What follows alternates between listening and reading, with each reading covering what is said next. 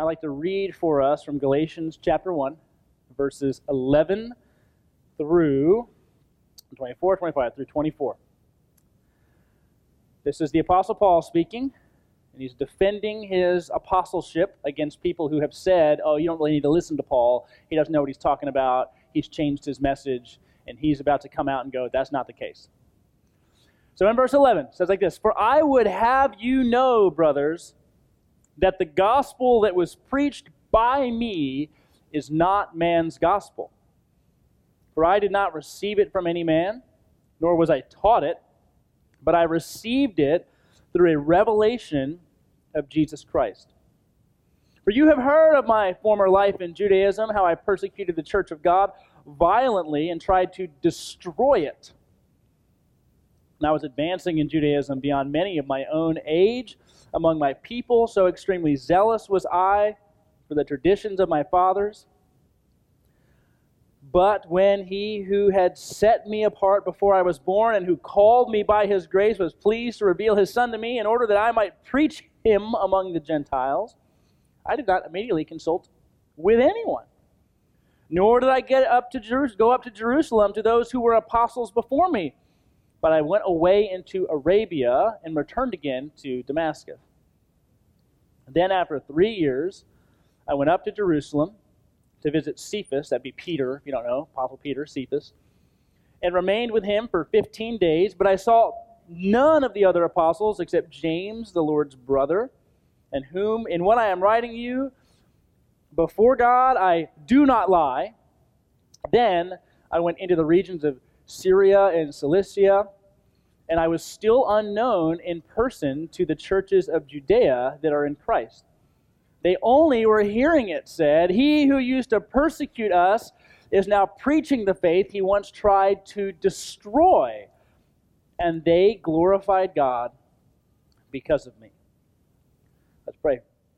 Father, we hear these words, and we would ask this morning that you would have them make sense to us, you would make the meaning clear, that what is true would ring, uh, ring out, and any misstep that even I might make, Lord, uh, it might not be heard but quickly forgotten, and the true uh, remain. Be with us this morning as we walk through Galatians. Teach us more of your truth and the goodness of Jesus, and we pray in his name. Amen. So, anybody in this room, anybody, is familiar, if not with the words, with the idea of peer pressure, where those around you are doing something, and it could be good or bad, right? Peer pressure is often seen as a negative, but it, you know, if everyone around you is trying to exercise more, you might be like, ah, I guess I should do that. Uh, so it could be good or bad. Often we talk about it in a negative sense, uh, where they are pressuring you to do something you don't want to do. Again, that's usually something you shouldn't do. And it's kind of everywhere. That idea is everywhere, where there's always going to be people who are going to try and tell you oh, well, you don't need to do that, or you shouldn't believe that, or you shouldn't do that. And as you try to walk faithfully with the Lord, anybody in this room is trying to understand the scriptures and walk with Jesus, they know there's going to be people around them, uh, be they friends, uh, friends they might have, or family, or even their own parents, or even people in their classroom, or things that they watch on TV, or whatever it might be, including things in their own heart, saying to them, oh, that, that's not really, you don't need to hold on to that. You need to hold on to that. And we will all, if we haven't done it, we will all at some point in time do that. We will adopt the worldview or the perspective of someone around us because we really just don't want to deal with the consequences of, of holding the line. And we go, oh, you know what? That's fine. Now, let's just let's just kind of go with it. So, so no one in this room is going to be exempt from the idea of peer pressure. No one's in this room because we've all changed our mind on something because enough people have told us you shouldn't feel that way. I was having a conversation even my own kids. I think it was yesterday about this this entire concept. I was like, "Hey, what did we just? What you know? What commercial was that?" They go, "Oh, I said, what was happening in that commercial that might have been weird? Oh, this was happening." I'm like, "Okay, now what might we say about that? How might we respond?" we were kind of using our memory verses from last year. What might be a response that we have to that?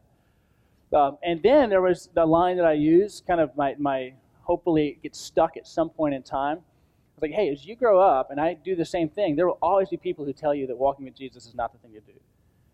That, that following after him, that trusting him, that believing in him is silly. uh, that there are other people in this world who believe different things, and how arrogant of you to tell them that you have the corner on the truth. Well, that's not a new problem. In fact, that's what Paul's dealing with in Galatians. Right? I mean, he, he's dealing with, he's helped to start this church by God's grace and his, uh, we say, first missionary journey. He's gone out, and he was sent out, and he was preaching. He has left, and then what happens after he leaves is people come in and they say, hey, that thing that Paul was saying, it's not true. That thing that you heard Paul say, no, that's not actually how it works. No, salvation by grace through faith is not, not really how it works. You need to obey, honor, follow the law because it's from God and you need, to, you need to live that way. That's really what's true. In Paul's message, no. He got that thing from other people. They just kind of cooked it up in a back room and they're bringing it out to you. That's not really what it is. That whole idea is really the, the impetus, the, the, the force behind Paul writing Galatians. And as we get into these, really these first two chapters, finishing out chapter one today, Paul is going to lay out for us, for his audience and for us, why thinking like that is inaccurate. So, in the first sermon last week, verses 1 through 10 of chapter 1, what does he say? But there's no other gospel. There's none. You can't find another one. You can't, if you hear me even say something to you that is different from what you have heard, eternally condemned, accursed. I don't need, if, if you hear me, which is the crazy thing, because he'll even say, hey, if I come back at you later and I say something that has changed, it's, it's my fault. It's not the message's fault. He's going to expand upon that in this passage today, where he essentially says, the gospel that I preached to you was sourced in God, not in man. Came from God and not from man. And so we'll see that. The first, the first verses, verses 11 through 17, he basically says this that truth isn't locally sourced. And let me just explain because we all love locally sourced restaurants now. It's kind of a thing.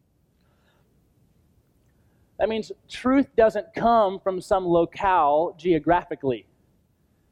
It doesn't, it doesn't go, well, what do they believe over here? What do they believe over here? What do they believe over here? Let me tell you what they're believing over in Jerusalem about this. Let me tell you what Judea is saying about the gospel. Let me tell you what Samaria is saying about the gospel. So that idea of local meaning, well, what do they, how do they, how do they kind of take it on? You know, that's not, not meaning incarnation. How does it look there? But how do they kind of adjust it for who they are? How do they change it? How do they tweak it? For us, truth the gospel message that we preach, the truths that we preach from every single Sunday, doesn't come from Hans. It doesn't come from the elders of Genesis. It doesn't even come from some kind of uh, larger Acts 29 umbrella uh, that says, well, this is what's true and this is what isn't. Uh, you can always go right back to the source, which is the Lord. And that's what he's saying here. I'm not making this kind of stuff up. I didn't be sure that man checked out my message. I wasn't, I wasn't kind of going, well, does everything line up? Are you cool with that? No, no, no, no, no. I went from the Lord and got this. So truth isn't locally sourced as much as we like locally sourced and we want to see on the menu everything comes from a local place. Uh, what he's saying here is the message that I preach isn't a message that man told me to preach and he's going to get into that. Now, there's a couple of verses, if you want to just write in your margins of your Bible, and you can have a, a, phone Bible, you can have a paper Bible, you can just have your eyes and read the screen behind me if you want to do that. But uh, if you have a paper Bible, you can scribble in it. I'm a big scribbling fan, so if you want to do that, if you need help on buying one, I'll help you buy one or something like that. But I like to scribble. But there's a couple of passages that will be helpful for us in this. And as we get into Acts chapter, or Galatians 1 and Galatians 2, Acts chapter 9 is important. Because Acts chapter 9 is Paul's conversion. That's where he's on his way to destroy Christians, ruin their lives, put them in jail, maybe end their lives. He's on his way to do that. And then out of nowhere, Jesus shows up. Out of nowhere. Saul, Saul, why do you persecute me? And as he, as we read in Acts chapter 9, we're going to see that there is a point in time where he goes to Jerusalem. And he heads down to Jerusalem, but it's after a bit of time he, he does that. So even Luke's like, after many days is the way that Luke puts it. So Luke kind of summarizes what happens. Well, now we know some of what happens in the many days because in Galatians chapter 1, Paul writes about it. So Acts chapter 9 is really important for us in this, in this second half of Galatians 1. As we get into Galatians 2, Acts chapter 11 becomes important for us because he moves back to Jerusalem and trying to position when he goes back and what he does. So Saul's conversion, Paul's conversion in Acts chapter 9. He starts off for us in Galatians 1 with verse 11. Hey, I want you to know, brothers. And I love that he's calling them brothers, even though he's really frustrated with them. Right? He, like, like he's, he's, he's identifying himself with them as people in the faith who have the potential, because of this false message, to be misled. So he's calling them brothers. The gospel that was preached by me is not man's gospel, meaning did not come from man. For I did not receive it from any man, nor was I taught it, being from man, but I received it through a revelation of Jesus Christ. Interesting here. It's interesting here he's saying this didn't come from man, it wasn't sourced in man. But we live in a country where uh, we would say majority rules, right? If you vote on something, then if uh, 51% of a group agrees to it, in most instances, sometimes you need greater than that, but if more than half of the people agree with one thing, then that's the thing that becomes new. And that's often for just kind of governing relationships, that's kind of helpful. Oh, well, let's, let's just take a vote. Right? Have ever had a family vote or done this? You know, let's just take a vote. And let's just kind of see. There are decisions, even as elders, where we go, well, we just kind of need to know how we feel. There's times where we'll go, we need we need a unanimous vote on this because of the significance. We need to be in agreement. And if one is doesn't want to be in agreement or for some convictional reason, we got to figure out why that is. But generally for us, we kind of go, well, if if this many people agree with it, that's good enough. That's that's going to apply to all of us. And what he's saying here is that's not how it happened here. We didn't just get into a room and figure out how this happened. So he says, I didn't receive it from man. That means people go, hey, Paul, here's, here are your notes, right? Here are your talking points for the gospel. This is what you need to say. Nor, or I'm sorry, nor was I taught it, meaning taught it by man, but I received it through a revelation of Jesus Christ. Well, the first revelation he has of Jesus Christ is where? In Acts chapter 9. In Acts chapter 9, where Jesus reveals himself to Saul, to Paul, says, Why are you persecuting me? And then tells him, he tells him what he must do. Then he is blinded. He's there. He had another person come up to him and I says, Brother Saul, the Lord Jesus sent me here to you that you might uh, receive the gospel. And he's received scales fall off his eyes and he sees it. And, and Paul doesn't talk about all the things that happened in there, but he's saying the things that happened in my life have nothing to do, nothing to do with other people just giving me ideas. I encountered Jesus. Jesus showed up, and he's the one who said this. I didn't get it from anywhere else. Sometimes you have to say to your kids, hey, where did you hear that? Like, where did you get that from? Sometimes, you know, what have you been watching? Or that sounds a lot like, we'll talk about more, more of that next week or week after. That sounds a lot like someone I've heard before. Sounds a lot like your friend over here. You're saying, that's not where I came from. This came from the Lord. And you know that's the case, right? Because he's going back to, you didn't have to, or if you hear me say something else, condemn me. Because I got it from the Lord. So he says, the gospel message comes from God not man. So week after week after week after week, when we are here and we talk about Jesus and what Jesus has done, we're not kind of going, hey, this is what seems to be the, in the fashion right now, in the flavor of how life should be. But then he kind of goes into what the gospel has done for him, which is it's like it's interrupted all his plans. He's essentially going, this thing wrecked my life. It wrecked my life. Everything that I had anticipated doing, even in that moment, has been changed because of Jesus. So he says this You have heard of my former life in Judaism, how I persecuted the church violently, and I tried to destroy it. I was advancing in Judaism beyond many of my own age among my people. so extremely zealous was I for the traditions of my fathers. I loved I loved my history. I loved my people. Anything that was going to hurt it or harm it, I was going to go after. And the message of Jesus was harming our history from his perspective. Anything this is actually one of the hardest things that some in this room might have to deal with when it comes to your conversion, right? Like, like putting your faith in Jesus, is the fact that you have to essentially lay everything down. You have to go, none of this matters. And that's a, that's a significant thing to weigh. In the course of eternity, it's really not, but inside of ourselves, that's a pretty significant thing to have to consider. And here he's going, I was head of the class. I was the smartest Jewish young man, getting after my studies in every single way. I could do it. I was doing better than my peers. I was excelling in every way. I was happy to destroy anything that was harming it, meaning my zeal for uh, Judaism was so strong that I would destroy the lives of Christians who I thought were ruining Judaism. And so it's almost like he's saying this.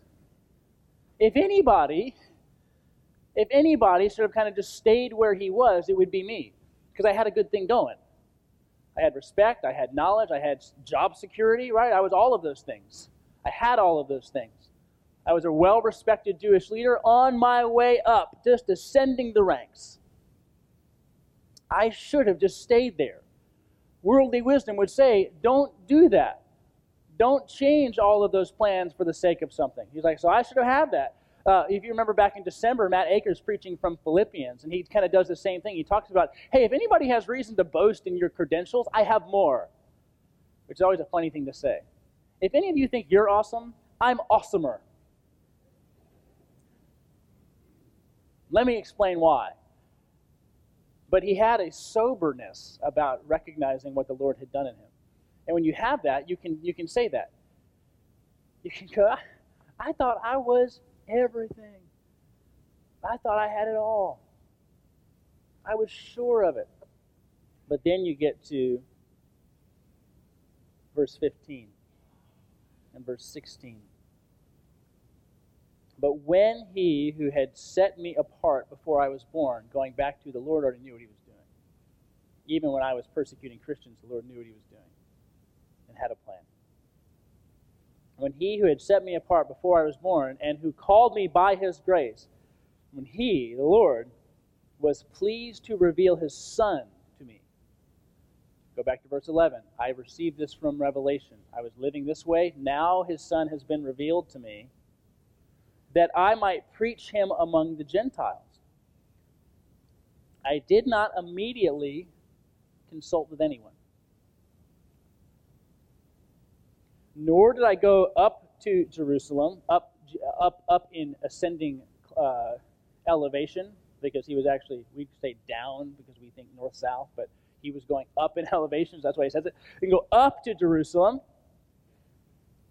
to uh, talk to the apostles uh, who were apostles before me, but I went into Arabia. Not sure where Arabia is. It could be multiple different areas, but generally kind of staying or going around the region where he was. And then returned to Damascus.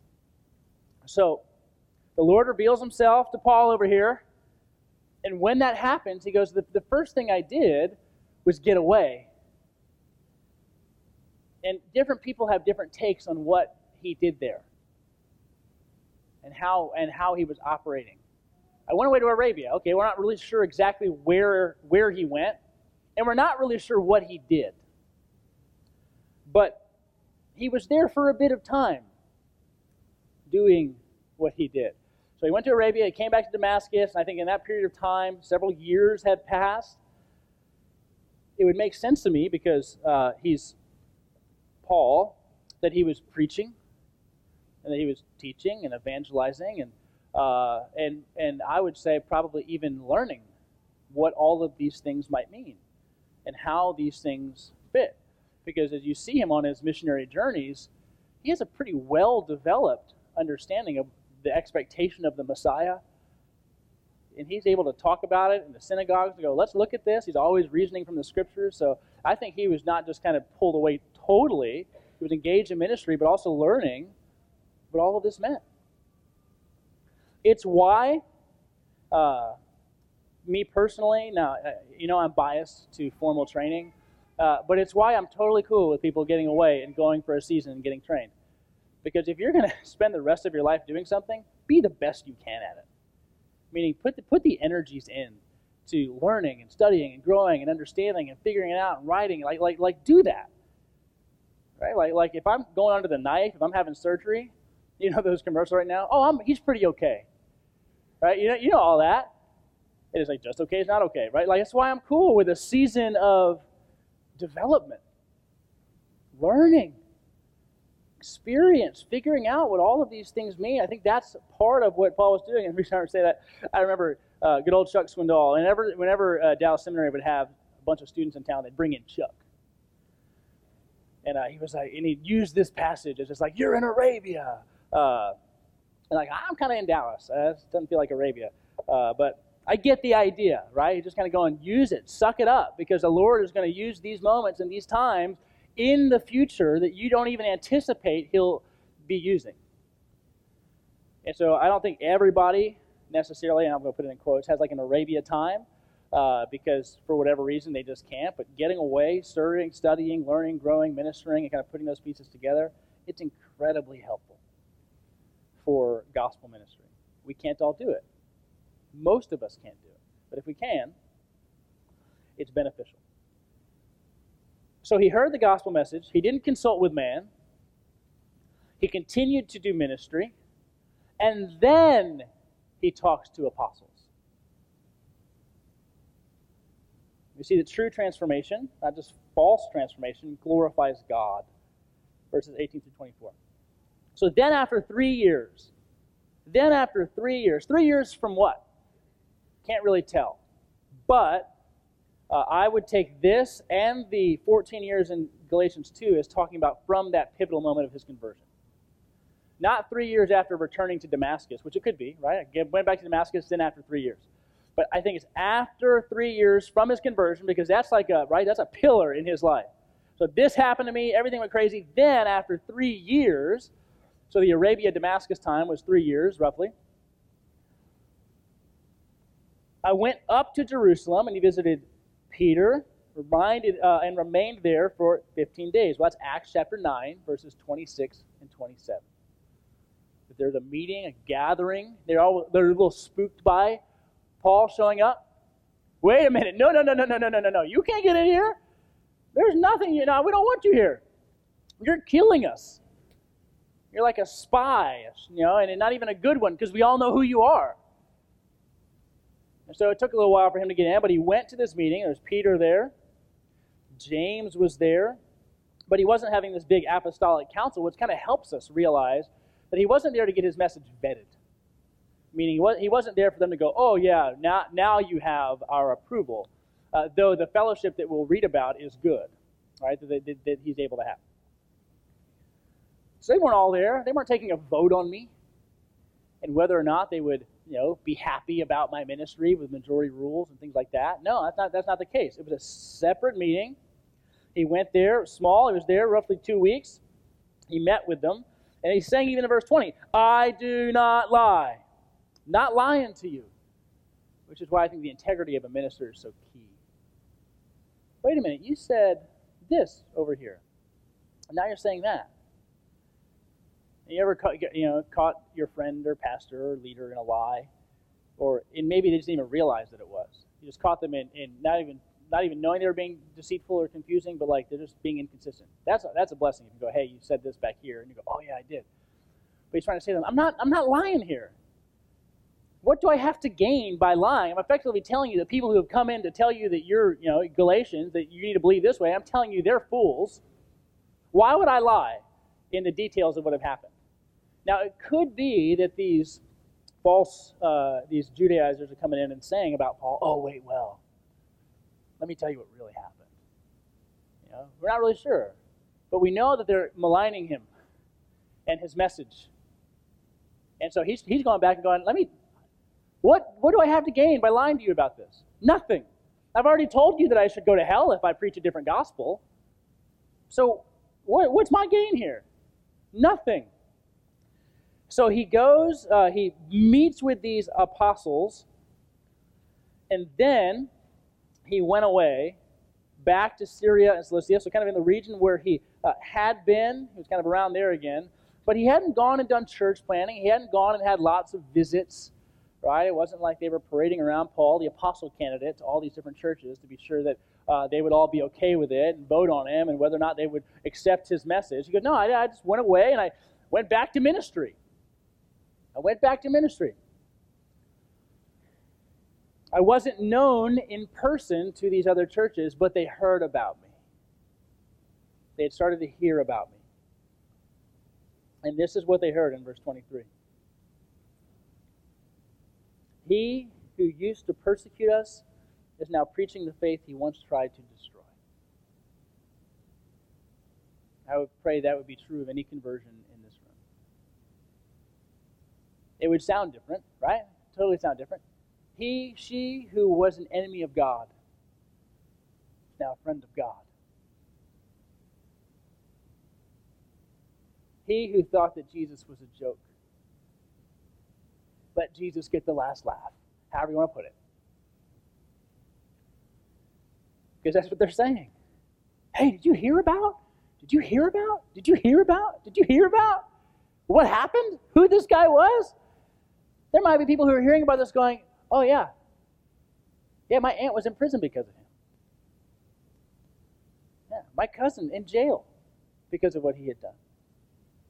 I have family in Damascus. I'm so glad the Lord got to him before he got to Damascus. You can think of these things and, and, what might happen. So they're hearing about this conversion, and there might be people who have a personal interest in being angry with Paul for what he has done to the church as it began to grow in Jerusalem and beyond. And what's their response? They glorified God because of me. Remember when we preached about uh, just a few months ago giving? And you're like, oh gosh, Hans, here we go again. Now, we preached about giving, but in the second sermon, we, we were in First uh, Corinthians chapter 9.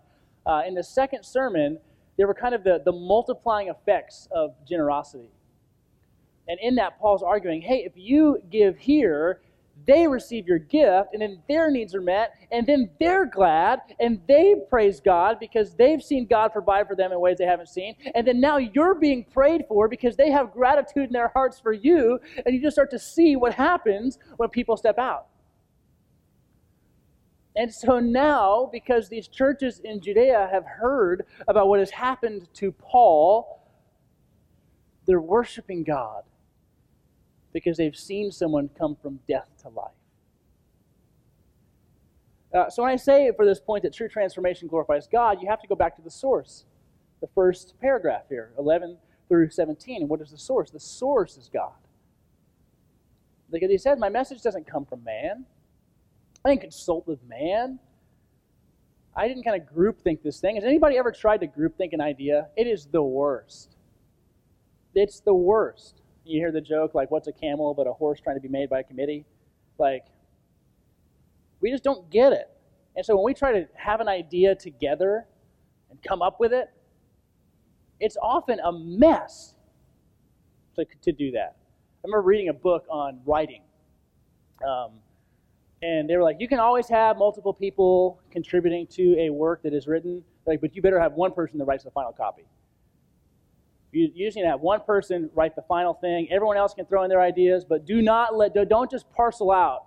You get paragraph one, and you get section three, and you get this, because then the end result is a heap of garbage. And so when you think about the gospel message, can you imagine what would happen? And even if you're here today and you're skeptical about the message that we're preaching, the one that we're talking about, the one that we read, the one that we die for, if you're skeptical about that, I get it. But just think about this. How could we have come up with this in committee? Who's going to go, oh, yeah, you know what, though? We also, uh, we need to invent an idea about God where he's three persons in one essence. We'll call it the Trinity. There'll be a Father and a Son and a Spirit. And we're going to write things in the first 39 books of the Bible that allude to something that no one's going to get yet. But then we're going to write in the next 27 books stuff that makes sense of the stuff that we didn't know had, was going to make sense yet. So we'll call it the Trinity. And And each one of those people will serve a unique purpose in how we're saved and why we're saved. One is going to have sin placed upon him. It's going to be the one that reconciles us between ourselves and the Father. But we have to be sure that there's some kind of connection there. There has to be a way, a through way, and we're going to, we're going to create this idea of the Spirit in order to do that. It doesn't work. You can't group think it. You can't get into a room and come out with something better than what God has revealed. You can't get into a room and go, oh man, you know what? Like, no one is going to get together with the best of intentions and come out with the gospel. As close as they might get, and as hard as they might try, you will not get there. And so now you see why Paul is taking such great lengths in Galatians chapter 1 and Galatians chapter 2 to say, let's lay out the reason why this matters. Because if I made it up, it doesn't save. You might as well be believing what the Judaizers said. But I already know that my reputation is on the line with you guys. So let me go ahead and lay out my autobiography so that you can see how I had nothing to do with this.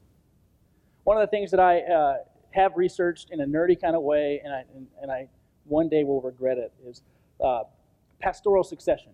That's, that was the thing I had to study in seminary the second time, pastoral succession. And so I didn't get to, you know, I got to study different churches and different processes and what they did. Uh, but when I hear of a story, you know, because now I have to kind of stay with my research interests so I don't, you know, get lazy. When I hear of a story, I kind of engage on it. I try to follow track what happened or what happened here. And I remember hearing this guy talk about how uh, he was tapped in the shoulder to consider pastoring in another church. He's like, I had no, I, I had no desire to leave. None. I was very happy where I was. And he was kind of telling the story. And it's funny how when we are trying to convince somebody that we didn't come up with the idea, we start to go to the story of how I could have never come up with this idea. He's like, I was happy. I was fine. This guy called me. I'm like, nope, don't want to do it. Like then my child said, hey, I want to, out of nowhere, I think we should move to this state. State where the church was. Like, where, where, did you get that idea from? Who, who, who gave you that? And so then you start to tell the story. Let me explain to you why this is the craziest thing in the world. Let me explain to you why this idea was not my own. That's what he's doing here. If anything, Paul could have gone, I could have just, I was, if anybody was ready to adjust the message to align with, you know, Paul's kind of career trajectory, Paul would have been the most qualified. He could have tried to kind of manipulate the scriptures to get to an end that allowed him to continue to flourish and be awesome. It's like, nope, didn't work. Then the Lord, who set me apart before I was born, stepped in. He redirected me. And when others heard about it, God was glorified. Because that's where change happens. True transformation doesn't come from us. The enduring transformation doesn't come from us, it comes from the Lord. And we even, in, in that, and this is that kind of sovereignty responsibility thing, even in knowing that, you guys all showed up. Why do we show up here? To hear from the Word hear from the Lord, to better understand who He is. And in a sense, to avail our hearts and our minds and our eyes to Him. Because we want to be changed in true ways that lead to Him being glorified. By a message that is true, that we didn't create, but that came from God. now, a young Hans would take this idea and do something like this. Well, if Jesus revealed this to Paul, then I can go rogue. I'm free to kind of go rogue because I read something in the Bible and I want to kind of go after it because that's what I heard and that's what I think makes sense. I heard it from God, and so all I'm doing is being faithful to the same thing Paul was. This is how I can this is how I can manipulate you guys into thinking that what I'm doing is best go, well, he had that experience, so I found this little verse over here, and I'm going to go ahead and run after that because I'm just being like Paul. And that'll trick most people who don't think, which is most of us. But if you even look at the whole of Galatians, you go, well, he's already said the message becomes different. Look out. Look out. And even though he is saying, I'm not getting approval from the apostles, you will see in chapter 2 over the next two weeks how even though he didn't need their approval, their fellowship was integral to the message. Their unity in that message was integral, which we'll get to read about as we kind of head into it. I don't need their approval. He even, he even has this line in chapter 2 where he basically says this They were awesome. Everyone thought they were the greatest. Who they are doesn't really matter to me. I'm not concerned. They're super popular. They're, they're, they're, they're the influential apostles. And that's what people call them, but I don't care. And even though he knew that, he's still like, being together in the Lord is important. Being accountable to one another is important. Even though this came from the Lord, revealed by the Lord, I'm not some splinter faction. I'm a part of what God is doing. That's what I'm doing. But for uh, chapter 1, verses 11 through 24, I would just say this to all of us who have the feelings to succumb at times to how the culture might view our God, our lives, our values, our hopes, our heart, the message of the gospel that is exclusive, that requires you recognizing that you're nothing. Stand on what God has revealed and not how man feels. If you move if I move with how man feels about something, then we get ourselves into all kinds of trouble. Because then, 10 years from now, we go, well, I've changed my view. And this is what politics is. And I don't even mind that, right? Politicians can change their mind, but they're accountable to constituents. That, like, we're not and so I hope that over time, a politician might go, I used to see it this way, but now I see it this way. Right? Like on some things, no. On other things, absolutely. That's fine. We should be able to change our mind. And even on the things of faith where I'm trying to figure out what they all mean, right? Like you know the core, and then there's all these little fingers that we like to get really caught up in about doctrine and belief. Like, oh, well, are you this or are you that? Right? We kind of get in all that. Like, change your mind there. Don't change your mind here. right? Don't change it. So when I say stand on what God has revealed, not how others feel, if we lean into how others feel all the time, and this is really hard, especially for the kids in the room, because it feels like the end of the world if you lose a friendship. It feels like that even for an adult, honestly. But you feel it more because you haven't seen it enough. It feels like the end of the world to be mocked or laughed at for saying something that is true. It's the hardest thing. It's the hardest thing to do. But the reward. The reward is great for standing firm, as hard as it is to do that. And you'll see in the example in life and ministry of Paul, he's like, people beat me for this message. I was left for dead at times. Not welcome. You're not welcome here. You can't be here. Can't, we don't want your kind. He can still look at Jesus and say it was all worth it. Why? Because he was confident in what God has revealed. That doesn't mean for you that I don't want you to investigate your doubts or your concerns or your worries. I want you to investigate them fully. I like what Tim Keller says. Wherever you doubt, you're believing something. So find out what you're believing so you can understand what's informing your doubt. Right? Doubt's basically a reverse belief or a belief that's showing itself in a certain way. So where there's not confidence, which is still based on a belief, might be doubt, insecurity. So investigate it. But when it comes to how people are saved, how bad off we are, but the goodness and grace of the Lord Jesus, we should we should stand firm every time. Even when an entire church, a church we love, is saying, We're not sure you're right anymore. I mean, think about that. Think about the pain of starting a church like Paul did. And then, after some years, getting a report to go, uh, they're not, they're not really following. Well, you know, Hans, the leader guy, goes, well, then Paul did something wrong. That's what we always say. Then he did something wrong to not ensure that wouldn't happen. But this is what happens. This is what human hearts do. We get wearied and tired of life.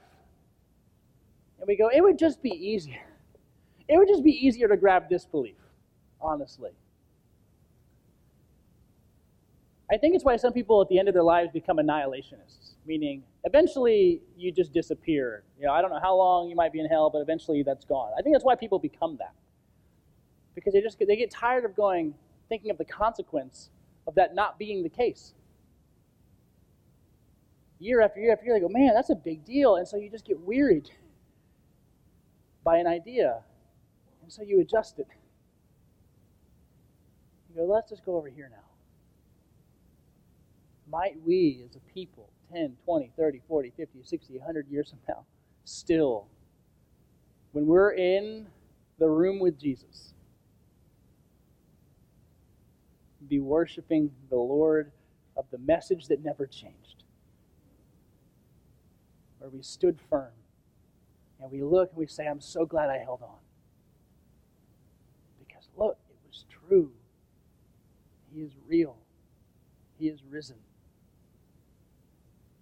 So we'll continue with that next week as he Paul grows in his testimony and his visits and how he interacts and why he interacts. Then we'll get into chapter three and get to like meat of how does this all work out.